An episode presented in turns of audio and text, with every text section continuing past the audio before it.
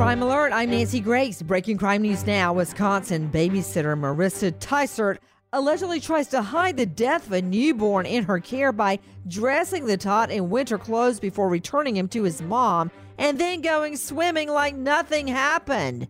She's charged with murder one. Houston, police arrest two suspects in the death of a seven year old little girl, Jasmine Barnes, killed when a gunman opens fire on the family car.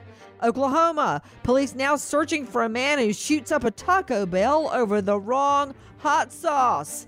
All right.